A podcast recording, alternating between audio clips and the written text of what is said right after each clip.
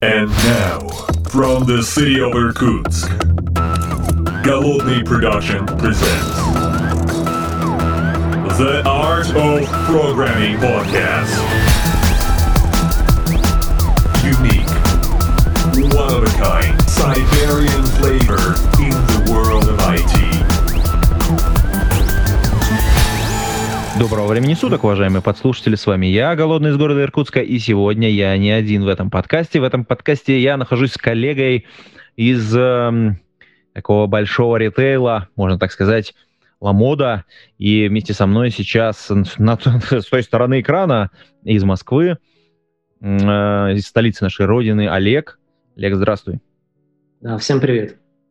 Слушай, а, мы когда с тобой начали общаться, тут интересно всплыла такая деталь, что ты сейчас на такой интересной позиции, про которую я, в общем, не очень сильно знаю. Она как-то та же такая вот новая появляющаяся специализация, что ли, или как-то она так начала выделяться, а, Direction Lead. Вот что это такое вообще? Потому что до этого, похоже, этого не было.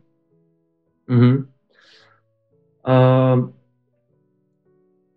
Да, в общем-то, таких позиций действительно не было. Они начали появляться относительно недавно во многих компаниях. Вот, я недавно видел об открытии таких позиций в том же Mail.ru. А, вот. А, компании растут. То есть раньше это IT-компании, это были стартапы, и, в принципе, обычная иерархия, там, руководитель отдела, а, под ним находятся тим-лиды, какие-то команды – а, это была рабочая модель, это всех устраивало.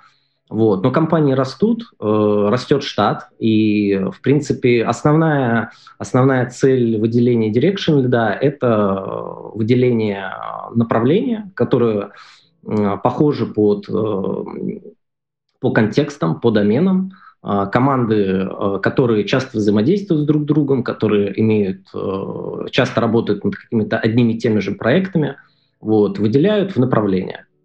А, и, собственно, у этого направления появляется руководитель. Вот, собственно, Direction Lead – это руководитель направления. Руководитель направления берет руководство над э, несколькими командами. Вот, таким образом снижается когнитивная нагрузка с руководителя отдела, которому, у которого снижается количество директ-репортеров, там, то есть если команд 20, то руководителю отдела приходится проводить 20 вантуанов. Естественно, что ну, эффективность такого общения снижается. Вот. А, кроме этого, у направления есть определенные, определенные цели, задачи свои, то есть а, своя специфика проектов, над которыми, собственно, эти команды в направлении работают. Вот. Вот так вот. Слушай, подожди, а как эта эффективность взаимодействия one-to-one снижается? Наоборот же, one-to-one это самая эффективная форма коммуникации, когда ты в очень безопасной ситуации, то есть не, ну, снаружи там никаких внешних авторитетов нет. Ты находишься напрямую там, ну, например, встреча с твоим руководителем непосредственно, да, ты можешь ему сказать все, что ты думаешь, он, соответственно, все, что тебе думает, и это как бы, ну, как бы, ну, скорее всего, если все правильно устроено, не демотивирует ни команду, ни человека. То есть ты можешь как бы направить, ну, если ты руководитель, можешь направить человека. То есть э, почему это должно снижать как бы? Да, э, это все правильно. Правильно правильно построенные one-to-one с человеком – это самый эффективный способ коммуникации, именно один на один. Вот. Но я говорю не об отдельно взятом one-to-one, а о том, когда количество one-to-one у одного человека очень сильно увеличивается, возрастается. Естественно, а, помнить, помнить обо всем, да, что происходит у этого человека, какими он занимается проектами, а его, думать о его карьерном развитии просто нет времени. То есть это банально, банально не хватает времени и банально не хватает э, концентрации на каком-то отдельном человеке, на личности. Вот. Собственно, фактически Direction Lead – это позиция между там, руководителем отдела и э, группой тем лидов, группы команд. Вот. И таким образом э, я э, репортую руководителю отдела, а тем лиды проводят one-to-one со мной. Ага, это такая промежуточная позиция получается. Да, Я как раз хотел, хотел разницу получить между тем лидом, как бы, вот и э, direction lead, то есть позиции, потому что как-то кажется, что это уже такой, как руководитель отдела, что ли, очень похоже. Нет, ну да, руководитель отдела это более высшая позиция, да, выше позиция. Слушай, ну на самом деле вот мы, мы внезапно так э, как бы окунулись в тему people management, хотя, может быть, не сильно этого планировали. Давай продолжим, потому что тема-то вообще большая сама по себе. Вот смотри, mm-hmm. э, это интересно вот в каком разрезе. Э, я всегда представлял себе э, и как-то старался работать, и все хорошие примеры, которые я вижу вокруг, э, с точки зрения people management, говорят о том, что команда должна быть не очень большой. Ну, то есть должно быть там 5-7 человек, ну, то есть при 7, там, 7-8 человек еще вообще все хорошо, а вот там, например, 9-10 уже ты как-то начинаешь уже прям буксовать, ты как-то, ты, ну, и в команде как-то там все начинает делиться, ну, либо там раз, размер проекта начинает очень сильно расти, и, соответственно, коммуникации, накладные расходы, они все растут. И вот очень интересно, как устроены у вас команды, потому что то, что ты мне сейчас сказал, что у вас ну, появилась такая вот прям необходимость ведения нового такого э, уровня или подуровня Direction Lead, говорит о том, что у вас, ну, реально большие какие-то команды или большие проекты. А, как-то вот рас, раскрою вот эту тему, как у вас сейчас, сейчас все устроено, потому что ну, в какой-то момент ведь этого не было, то есть Угу, угу. Да, да, то есть, э, как я уже сказал, э, IT в принципе растет, и Ламода растет. То есть, если раньше можно было назвать Ламоду стартапом, то теперь мы стараемся сохранить дух стартапа. вот. Хм. а, по командам. А, действительно, у нас очень много команд, у нас а, очень много проектов. А, размер команд варьируется, то есть это от а, двух человек в команде до как ты уже сказал, там 7-8 в некоторых э, командах у нас есть людей. А, команды устроены э, и исторически, исторически, они сформированы вокруг какого-то контекста, какого-то домена. А, то есть, например, есть команда, которая занимается платежами. Это процессинг платежей, это там, способы оплаты, э, фискализация и все, что с этим связано. Вот. А, есть команда, э, и команда устроена вокруг этого контекста, вокруг этого домена. То есть э, они специализируются непосредственно на задачах, а, на задачах платежей. Вот. А, и подобные команды везде в Ламоде существуют, которые специализируются на каком-то определенном контексте. Когда-то давно мы пытались запускать продуктовые команды, да, то есть э, команды, которая была нацелена то есть, делать какой-то проект самостоятельно. Вот, по разным определенным причинам это не всегда имело успех. Вот, сейчас мы живем вот э, в, таком, в такой парадигме, да, то есть продолжаем жить, когда у нас команда формируется вокруг контекста. Э, и к чему это ведет? Тому, что, ну, когда мы делаем какие-то проекты, да, то есть части этих проектов разлетаются по таким командам. А вот, собственно, собственно, как-то так. Слушай, а сколько сейчас, э, ну, текущее время жизни вот какого-то такого вот вновь созданного проекта? Ну, потому что, по моему опыту, ну, раньше э, обычно, стар, ну, как, как какой-то был такой достаточно протяженная, ну, когда мыслили проектами, ну, проекты все были какие-то такие достаточно громо, громоздкие. Обычно они, ну, так, в среднем, ну, какая-то гипотеза такая, конечно, в средние потолочные данные. Понятно, что во всех отраслях компаниях все по-разному. Но вот эм, я очень часто сталкивался с такой историей, что они как-то были кратны э, ну, во многих местах, где я работал, э, такому двойному сроку средней жизни сотрудников компании. Ну, то есть, если средний срок сотрудников компании был 3 года, то, соответственно, как бы примерно срок проекта был там 5-6 лет. Соответственно, а в какой-то момент времени эти сроки стали уменьшаться, ну, то есть средний срок жизни сотрудников компании, он так начал резко падать, и там, не знаю, лет пять, наверное, назад это HR там прям начали там вопить, ходить с ведерком и лупить в него и говорить, ой, полтора года уже, это вообще успех, если человек столько проработал в компании, особенно молодежь. Вот. И, соответственно, средний срок проектов стали, соответственно, ну, подрезать. Э, соответственно, time to market, естественно, нужен. Все, все такие возбудились на эту тему. И быстрее-быстрее продукт должен выйти, проект закончится, лучше закончить проект и начать новый проект, ну и так далее. Вот эта вся вакханалия с микропроектами, она, в общем, такой бурным цветом рас, расцвела. Mm-hmm. Интересно, как устроено у вас с точки зрения вот длительности проектов, с точки зрения time-to-market. Ну и вообще в целом давай начнем с того, сколько вот для новой команды, вот такой ситуативной, mm-hmm. сколько вы предполагаете, за сколько должен быть сделан проект? А, ну, я на самом деле не слышал о теории, что жизнь сотрудника, она достаточно интересна. А, естественно, естественно, мы всегда выделяем MVP. То есть это тот э, минимальный, минимальный набор функций, который устроит бизнес. Вот. И считаем, а, что успех, если мы добиваемся э, выхода проекта на релиз, на прод, э, где-то полгода. Вот. Но, но по моему опыту большие проекты в Ламоде делаются дольше. То есть это год, год плюс. То есть год-полтора года, наверное, это максимум. Вот, но такие проекты тоже были. А, ага. Э, а, ну, очень, очень по, по-стартаперски, по-стартаперски, да. А, ну, мы считаем, что это долго. Ну, потому что кажется, что... Полгода долго или полтора года долго? То есть это такая... А, ну, даже полгода это долго, потому что все зависит еще от размера проекта, да, то есть если это какая-то... Не, ну, конечно, согласен, согласен, да, да. Большая. У нас мы сейчас встречаемся с вот как раз-таки проблема сервисных команд, то есть что они не продуктовые, мы встречаемся с определенной проблемой, что части проектов ложатся в разные бэклоги.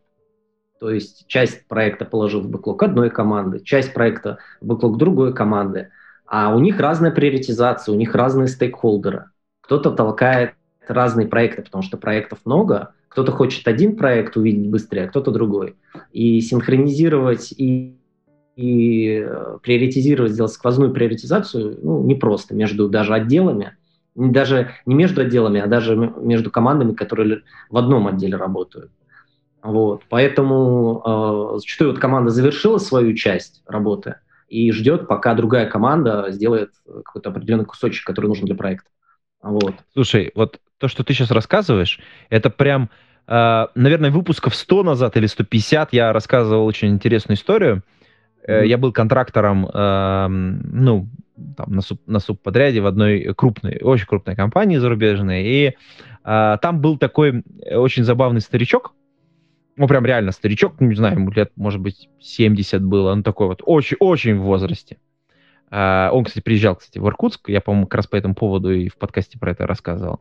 И он, э, соответственно, как бы его основная задача была, когда его, ну, он там переходил между проектами, между, как переходящее знамя, его задача была mm-hmm. толкать э, какой-то проект, а, а точнее вот его все составляющие в разных командах, чтобы проект, ну, как это, челночная такая дипломатия, короче. Это был человек, который мог протащить бэклог одного проекта через все остальные команды, условно говоря. И ты ему платил, ну, то есть, как бы его, его основная компетенция была заключалась в том, что он просто тупо всех знал, э, внутри корпорации. И, ну, серьезно, он просто... И все ему должны были за что-то.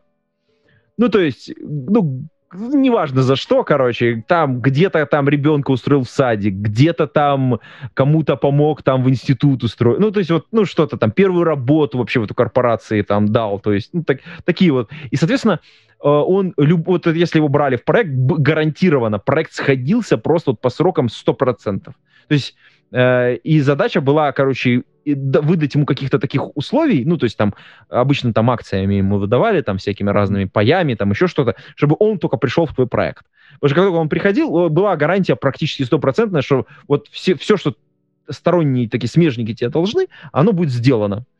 Я просто, когда вот про это вот мне тогда рассказывали, а я молодой еще был совсем, я просто не мог в это поверить. Я говорю, а как? Они же, ну, люди же, они же работают, они же не стоят, они же делают свое дело. И он мне такой говорит, ты понимаешь, они же делают дело как? У них все срочное. И вот это срочное, и вот это срочное, и вот это срочное. И должен кто-то прийти и сказать, что вот это срочнее срочного. Все команды да. равны, но вот это сегодня будет равнее всех. Вот то, что ты описываешь, прямо вот ложится вот прям, прям вот один в один, вот в ту самую историю. Да, да, и прекрасный пример про этого старичка, потому что а, должен быть человек, который придет и скажет, что там, что-то наиболее приоритетно, чем команда занимается сейчас. Естественно, у нас есть стейкхолдеры, которые выполняют такую роль. А, есть, э, по крайней мере, нас в отделе есть у продуктов э, всякие скоринги, то есть э, всякие подсчеты в деньгах, в прибыли, то есть проектов. А, но это не всегда работает, то есть все равно... Ну, это, конечно, да, это какая-то такая очень индивидуальная история, и там где-то получается, где-то нет, конечно. Да, да, да, да. Но вот. в целом это, конечно, проблема какой-то вот структуры. Понятно, что э, вот как только вы так это сверху на это все смотрите, можно либо принять эти риски, ну, то есть как организации сказать, ну, мы с этим живем. Или сказать, нет, нам это категорически не нравится, и мы хотим это поменять и, соответственно, предложить какой-то план, ну, такой, типа, реформы, условно, назовем это так. Эм, как вот вы внутри смотрите на то, ну, как у вас устроены команды, и нужно ли вам что-то с этим делать? Да, э, это хороший вопрос. То есть, э, как я уже сказал, э, текущий time to market нас не устраивает. То есть даже да, если ты говоришь, что, что полгода это хорошо, нас не всегда устраивает, да, то есть когда выкатка какой-то относительно небольшой фичи да, занимает э, полгода, а, а какой-то большой проект занимает год или полтора, э, мы э, думаем о реформе сейчас. Э, основная, основная идея заключается в том, чтобы выделить э, бизнес-стримы. Э, бизнес-стримы будут э, э, иметь своего лидера, а, с точки зрения а, вот, стейкхолдера, его можно назвать продукт-оунером, стейкхолдером, бизнес-лидером, вот, как, как ты сказал, тот самый старичок, который должен будет э, протолкнуть везде проект. Либо э, сделать, создать условия внутри своего стрима для команды, чтобы она сама пришла и закоммитила изменения в нужной системе и сделала необходимые изменения. Вот, то есть фактически это, ну, можно сказать, продуктовая команда, а, по работающей по некоторому бизнес-стриму. Чтобы было понятнее, наверное, бизнес ну, приведу примеры, которые вот мы обсуждаем сейчас бизнес-стрим, например, персонализация или те же самые платежи и эквайринг.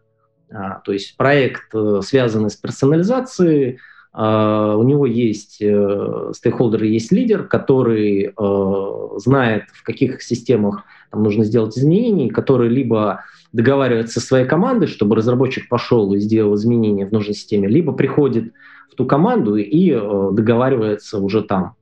Вот. Собственно, мы их называем, эти команды Virtual Teams. Мы смотрели на многие модели, которые есть на рынке, смотрели на модель э, Spotify. Вот, очень интересная, интересная концепция. Вот. Но они сами пишут, что у них не совсем работает э, эта модель.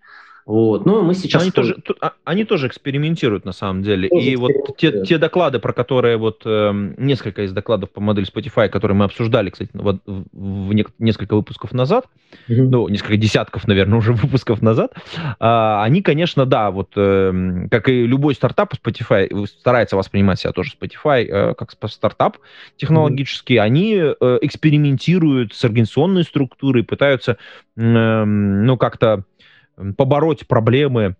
Ну вот эффективность какого-то решения, ну, мы понимаем, да, что небольшой, не, ну, небольшая команда спецназа, она всегда о, суперэффективна. Она может везде пролезть, все сделать, но если задача на ограниченном каком-то участке фронта.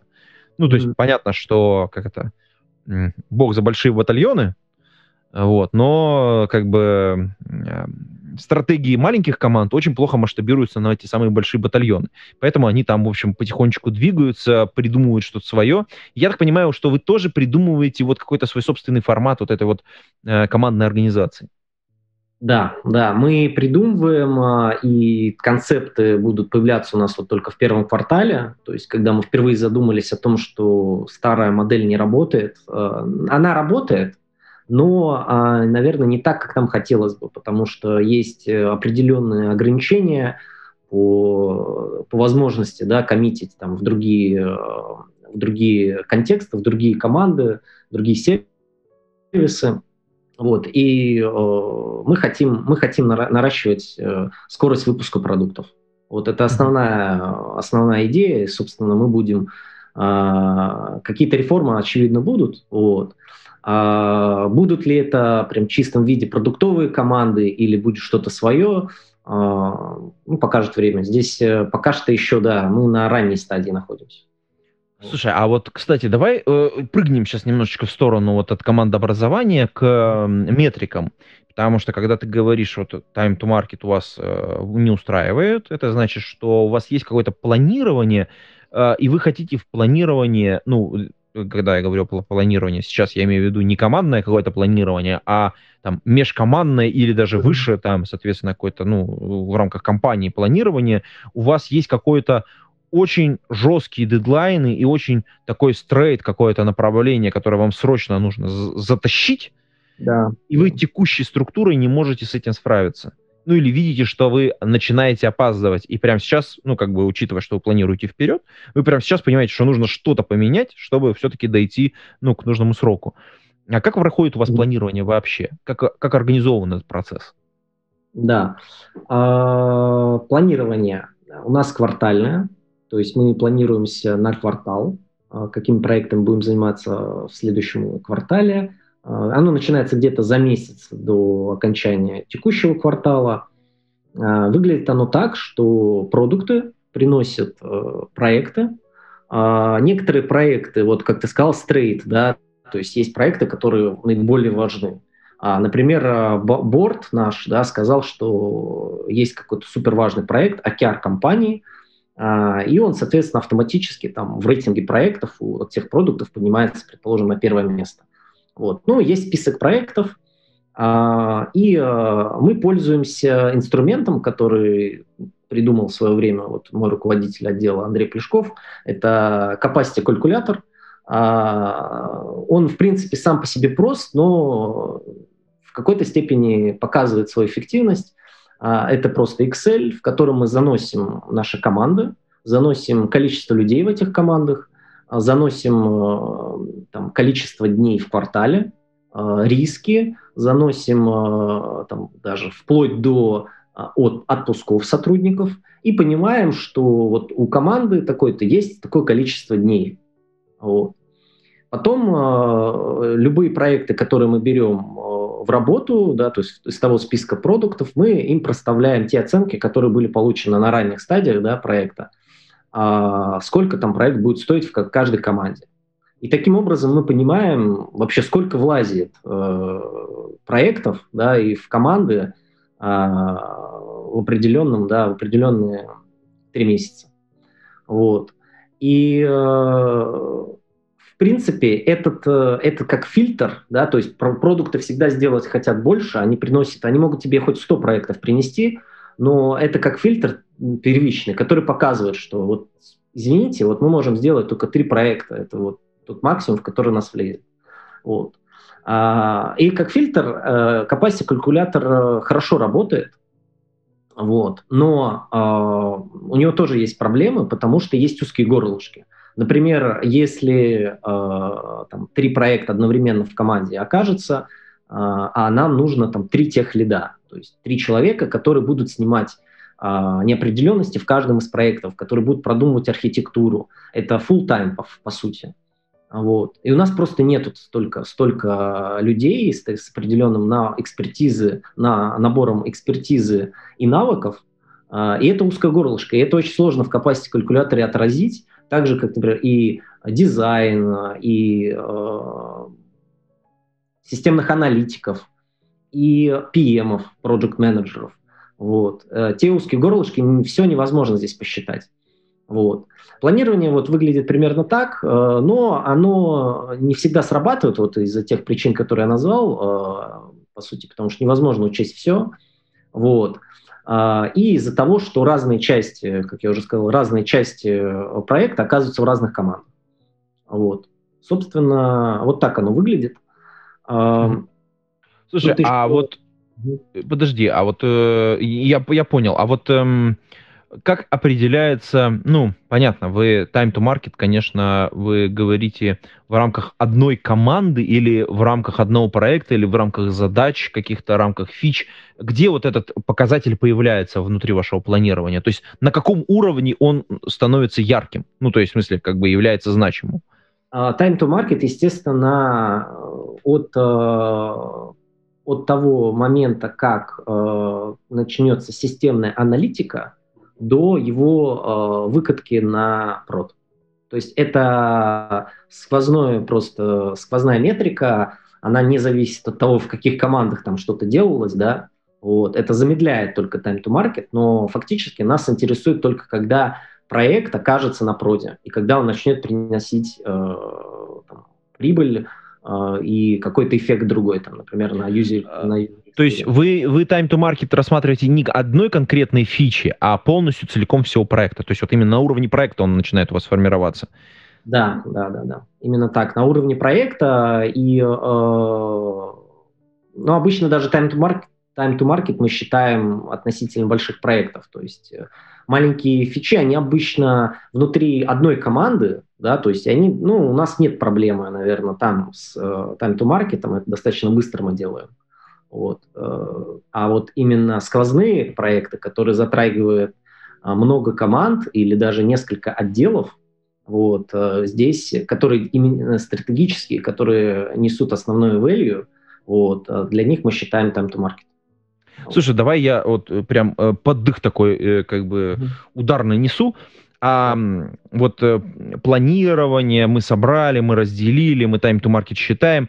А, вот есть такая как бы еще неприятная сторона при, при планировании, это технический долг, угу. который, с одной стороны, надо планировать, а с другой стороны, это такая как бы черная дыра. А вот как вы с ним поступаете? Да, отличный вопрос. На самом деле было время, когда мы никак не поступали и э, действительно делали технический долг как в партизанском режиме. Ну, то есть мы понимали, что что-то плохо и что это нужно переделать. И просто выделяли там человека или выделяли какое-то время, тем лиды, да, чтобы это сделать. Вот. С планированием, когда продукты видят э, наше capacity, да, и, естественно, они хотят занять его все. Они хотят занять все время, которое ты им скажешь, то, что у тебя доступно. Вот. А в capacity калькуляторе есть специальная а, опция, это а, бекет на технический долг. В разных командах он разный. Э, в среднем это где-то 20%, 20% в квартал. Вот. В, что можно поместить в 20% в квартал? В принципе, можно поместить какие-то маленькие задачки, э, небольшие улучшения, там где-то что-то подправить, где-то обновить библиотеки и так далее, где-то э, снизить саппорт. А, но, но а, основная проблема, да, корень зла, он все равно остается. Просто невозможно большой технический проект сделать за 20%. Например, невозможно сервис, который Legacy, да, там взять с PHP, переписать на Go. Это невозможно сделать в, в рамках 20%. И за прошлый год мы перешли э, к другой стратегии, что мы делаем э, технический долг как проект. То есть мы составляем, что нам нужно изменить, в каких системах, и, при, и презентуем это как проекты. Вот. Презентуем это бизнесу, CTO, SEO. А, это вот в первый раз мы опробовали вот как раз-таки в прошлом квартале. А, и фактически продаем их. То есть мы говорим, что такой-то проект позволит нам увеличить time to market позволит. Ну, это продаем плохое слово в контексте, что... Не-не, не это то, очень хорошее слово на самом деле. Мне кажется, что мои подслушатели должны привыкать к этому слову. Про, э, продажа идеи, потому что, по сути дела, ты эм, должен своему руководителю продать, э, как бы он располагает каким-то временным бюджетом. Да. Вот, да, и ты должен за этот, ну, как бы, чтобы он у тебя купил за этот временной бюджет вот то, что ты ему продаешь, продукт да, он еще виртуальный, да, его еще нет, но он уже за него заплатил. Что он в конце получит, это будет зависеть уже от команды. И угу. то, что вообще вот эта идея о том, что вы технический долг, пере, долг переформатируете в формат проекта, это вообще очень крутая история сама по себе. Я нигде, нигде такого не встречал. Обычно это как бы такая дополнительная value, которая формируется в рамках вот конкретного планирования, конкретного сервиса или конкретного подпроекта. Вот, а тут это как целенаправленная деятельность. Ну, очень интересно. Вообще, результаты хотелось бы, конечно, на более длительном промежутке посмотреть. как mm-hmm. у вас эта история вообще сложится, потому что вот один-два квартала, это, наверное, еще маловато, вы там, понятно, что все к этому готовились, ждали, а вот нужно, чтобы это массово через компанию прошло, и тогда мы можем увидеть интересную картинку. Вот mm-hmm. будет интересно через какой-то промежуток времени еще раз на эту тему поговорить, вот именно про технический долг. Но, э, ты знаешь, у меня прямо сейчас вот возник еще такой вот вопрос. Когда Э, ну, очевидно, очевидно, да, что вот проекты, которые, проекты-проекты и проекты, которые вы формируете из технического долга, они разные по, ну, по типу задач, назовем это так, да, эм, ну, Э, как это, глазами неофита, неофита, это выглядит, конечно, как вот здесь мы пилим что-то новое, вечное, крутое, и которое еще никто ничего не делал, а вот тут мы копаемся вот в том, что уже кто-то раскопал, и переделаем, чтобы это все нормально работало. Угу. Ну, это глазами неофита, конечно, я понимаю, это немножечко не соответствует действительности, но тем не менее. Mm. Такое ощущение у многих разработчиков может складываться. И, mm. конечно, это все можно выравнивать, ну, то есть это можно выравнивать в рамках, э, ну, как бы объясняя, ведя какую-то такую пропагандистскую работу внутри, а можно это просто оценивать. И тут, соответственно, возникает очень интересный вопрос, а как вы оцениваете своих сотрудников? Ну, потому что э, я сталкивался с разными способами вот, э, мотивации, Э, и такой очень такой есть формальный подход, да, который связан ну, там с performance review, когда у нас есть стандартный процесс, э, который там в маленьких компаниях обычно он устроен таким образом, что там, у HR есть какой-нибудь такой дневничок и напоминалка, условно говоря. Вот с этим сотрудником больше года, когда не разговаривали, или полгода там директор не встречался, не, не выяснял, как у него отношения, там, тудым-судым, может, ему нужно поднять зарплату. Ну, то есть это как-то вот как-то так вот оформлено обычно. У крупных компаний это, понятно, поставленный процесс. Это review, это какой-то процесс, в рамках которого там либо срез по компании делается, либо срез по продукту делается, ну, соответственно, по сотрудникам, которые в нем работают. И вот интересно, как у вас устроен вот этот процесс калибровки э, результатов э, сотрудников, которые работают вот в таких разных проектах. Ну, то есть либо делаем что-то новое, либо мы вот э, сейчас начали делать э, какой-то закрывать технический долг. Ну, правда, в виде проекта, но все равно. Ну, это, кстати, э, технический, про... технический технический долг как проект, это же можно рассматривать и как э, продуктовый проект с какой-то точки зрения, да, то есть я хотел э, вот, закончить э, мысль, что, и это там как достижение, да, для разработчика, что про продукты они там оценивают какой-то, что денег принесет, а мы можем оценить, насколько у нас увеличится, уменьшится количество, уменьшится time to market, да, или уменьшится количество саппорта, да, то есть э, сколько разработчик будет тратить время на решение какой-то там рутины. Вот. По поводу перформанс ревью, да, мы большая компания, можно сказать, и у нас есть стандартный процесс performance review. А, собственно, а, он проходит раз в полгода.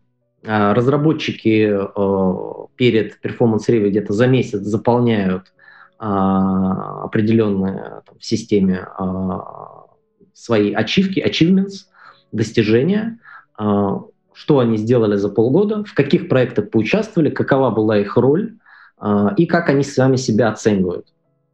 Вот. А, то есть от трех до пяти достижений там можно указать.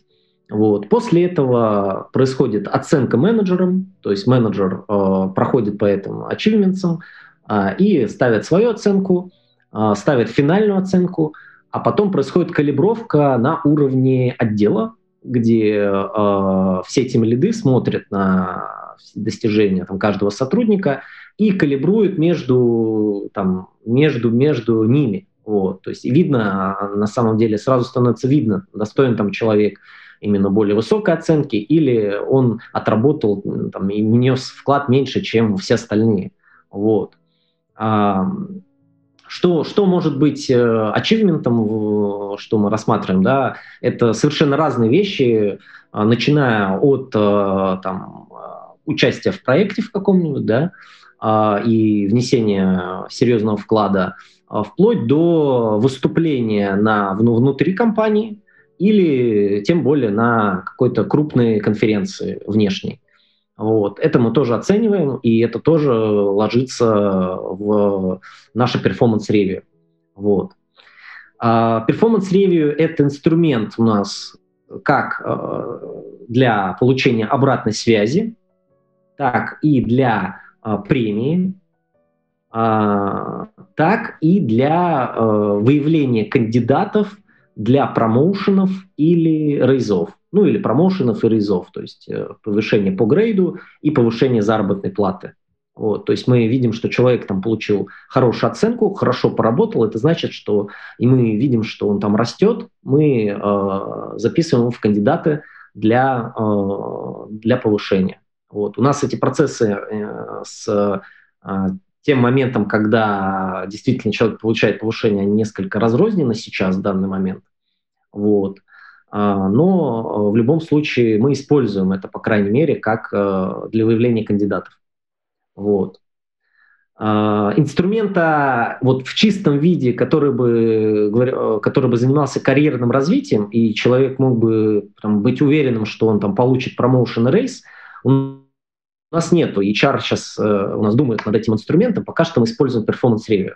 То есть performance review у нас создан на самом деле, как э, HR заявляют, он для двух целей. Это обратная связь и премирование. Вот. Вот, собственно, вот так выглядит у нас процесс. Слушай, ну тут опять же, знаешь, э, как только вот э, эта история становится ну какой-то таким срезом, ну то есть ну, это же формально срез эм, эффективности сотрудников вы получаете. Ну, это по-разному можно подходить к этому, ко всему. Оценки, да, калибровки. Э, понятно, что есть там сотрудники с максимальной производительностью, средней, с, с минимальной, с какой-то производительностью. И мы начинаем понимать очень быстро, на самом деле, ну, с точки зрения компании, что вот эти вот конкретно там 10-20% это, ну, the best. Угу. Прям да. вот это вот, э, это наше все. Да? А, более того, если мы посмотрим это во времени, то есть мы возьмем не один, не, не один там вот этот вот срез там, полугодичный, да, а если мы возьмем, допустим, э, какой-то горизонт в рамках, допустим, двух лет, то мы увидим динамику. То есть мы там не, не прирост один год, там, полугодовой, да, а мы увидим такую, э, как это, вектор э, движения конкретного сотрудника. И можем увидеть, что там среди, может быть, низкоуровневых э, грейдов, да, есть э, люди, которые очень целенаправленно растут. Ну, в смысле, имеется в виду, дости- ну, получают очень серьезные достижения и, в общем, проявляют себя очень круто. То есть, по сути дела, являются талантами. Ну, не знаю, таланты, может быть, не очень правильное слово, но мне кажется, оно сюда очень неплохо под- подходит. То есть люди, которые эм, достаточно эм, производительные, эм, в том месте, в котором они находятся, в, в рамках вашей иерархии. И тут mm-hmm. возникает сразу вопрос а, мы вот их как-то оценили. Вот мы с тобой сидим, допустим, мы их там всех отранжировали, посмотрели, выделили, посмотрели их вот этот прирост, вот эту дельту, и говорим, вот, это, вот эти ребята, вот Петя достоин вообще, молодец, да? А, и вот э, мы ему там повышение сделали, там, или там промоушен сделали, неважно, да? Mm-hmm. Вот э, когда мы огласили по всей компании вот эти вот результаты, Mm-hmm. С обратной стороны, ведь такой же процесс оценивания происходит. Ну, смотри, э, тот же Петя, да, он такой, типа, получил оценку, такой говорит, блин, а я так пахал, я так пахал. Да, мы его оценили, но он может оказаться в такой ситуации, что он такой, блин, я ожидал большего. Mm-hmm. А, и вот тут возникает вопрос, а как вот этого Петю, вот этого, ну, ну, в кавычках, да, ну, таланта, да, вот этого человека, вот этого высокоэффективного сотрудника, как его удержать внутри компании. Или даже не самого эффективного сотрудника, а человека, подающего надежды. Потому что это два разных сценария. Да? Один уже высокогрейдовый чувак, да? а с другой стороны у нас есть человек, может быть, низкогрейдовый, но при этом очень быстро растущий, очень перспективный. А, есть какая-то целенаправленная деятельность внутри компании по удержанию э, вот этих вот э, категорий сотрудников? Mm-hmm. Да, это на самом деле э, очень, э, очень серьезный и прям животопещущий вопрос, потому что вообще разговаривать с людьми на такие темы сложно, вот. но это часть работы руководителей, часть работы тем лидов, и прежде всего здесь мы а, ведем культуру культуру э, разговора, культуру общения руководителя. Ну, в, IT это мы называем тем лидом, да, а, культуру общения тем лида с, э, с человеком. Кроме того, что человек уже, ну, после того, как оценка появилась, да, то есть и team lead поговорил с разработчиком, сказал ему, или с QA, там, да, то есть э, с членом команды, объяснил, почему такая оценка, а перед performance review а, постоянно да, происходит общение team lead а с э, человеком, и постоянно мы э, держим руку на пульсе э, того, ну, что, во-первых, какая оценка будет у тебя, да, мы спрашиваем, что ты сам ожидаешь, э, и мы в этот момент уже снимаем. То есть если человек от, э, ожидает, что у него будет там, отлично, ну, то есть, то есть выше ожиданий, я не знаю, как это назвать, то есть блестящая оценка, он получит там премию, а мы считаем, что у него три, это вот еще до того, как это выставление оценки произошло, этот момент мы снимаем и начинаем думать, что с этим сделать. Вот. И вплоть до принятия какого-то промежуточного решения, да, то есть промежуточный, там, что у него не отлично, а хорошо, например, э, или что объяснить ему заранее, что у тебя будет а, оценка, ну, просто нормальная оценка, что ты сработал на уровне ожиданий, а, и что мы ожидаем от тебя то-то, то-то и то-то, и что у тебя будут перспективы например, участие в таком-то проекте, например, или рост э, в синьора, или рост в тим лида, а, и э, все это формируется в культуре, в культуре тим лидов. Вот. Сейчас HR у нас работает над проектом по карьерному развитию, который будет э, ну, не то чтобы обязывать, но Lead должен будет проводить периодически встречи с сотрудником по карьерному развитию. Вот. А, но уже сейчас я считаю, что, в принципе, это у нас есть, и тем лиды в, в своих обязанностях, да, у них есть поддерживать мотивацию сотрудников и снимать с них вот эти, вот эти их карьерные ожидания как можно раньше, на каждом этапе. Вот, это очень важно. Это очень важно. Проговаривать с ними Uh, и, ну, все равно это много упирается в деньги. Проговаривать с ними денежный вопрос, это тоже очень важно. То есть это, это больно для некоторых людей, которые там, ну, молодые тем лиды или тем лиды, которые перешли с роли разработчика, и тут он должен с другим человеком, с другим разработчиком разговаривать о деньгах. Это больно действительно. А, ну, то есть болезненный переход, но к этому, как говорится, к этому привыкаешь, вот. Но об этом важно разговаривать с людьми. То есть если ты не будешь а, держать руку на пульсе, не будешь ожидать э, ну, не будешь знать, э, что хочет твой сотрудник вообще в любой момент времени, да, то ну, это будет приводить к тому, что, да, что после э, performance review или даже не до performance review человек просто там принесет offer или, э, или просто уволится, не знаю. То есть такие тоже моменты, такие ситуации бывают. Вот. То есть э, это, скорее всего, можно... Вот ответ на твой вопрос – это культура, культура тем лидов, руководителей, которые должны на ван-ту-ванах снимать постоянно обратно. Ну, то есть разговаривать не о погоде, а о э, том, чего хочет человек, э, включая и денежный вопрос.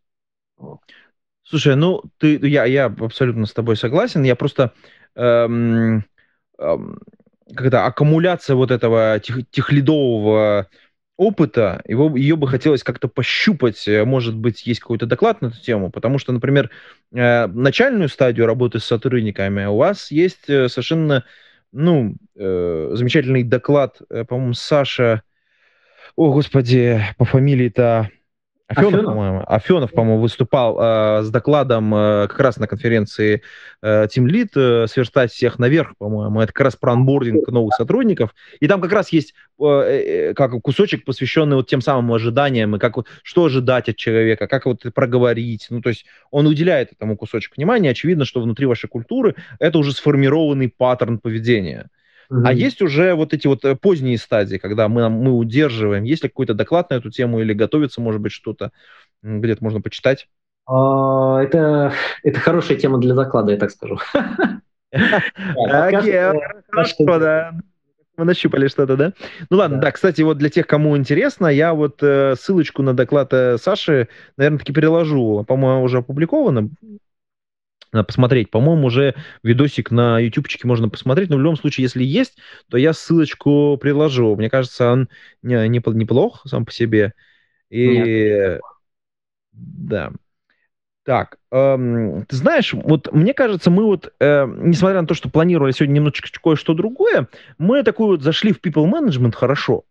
И мне кажется, вот для первого подкаста, для первого знакомства с нашей аудиторией и нашей аудиторией с тобой, мне кажется, этого вполне себе достаточно.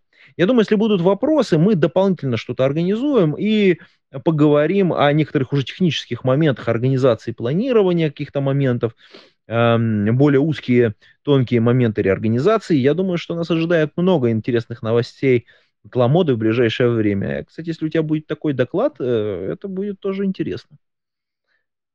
Да, я буду думать, я буду думать, э, есть что сказать. Есть Хорошо. Хорошо. А на этом мы будем завершать выпуск этого подкаста и будем прощаться с вами, уважаемые подслушатели. На этом все. Пейте кофе, пишите Java. До скорой встречи. Пока-пока. Пока-пока. Выпуск этого подкаста выходит при поддержке патронов Александр Кирюшин, Алекс Маликов, Федор Русак, Игорь Кополь, Лео Капанин, Михаил Гайдамака, Ника Буру, Василий Галкин – Павел Дробушевич, Павел Ситников, Сергей Киселев, Сергей Винярский, Сергей Жук. Спасибо вам большое, уважаемые патроны. А вы, уважаемые подслушатели, можете стать э, патронами. Приходите на patreon.com голодный и поддержите выпуск этого и других подкастов.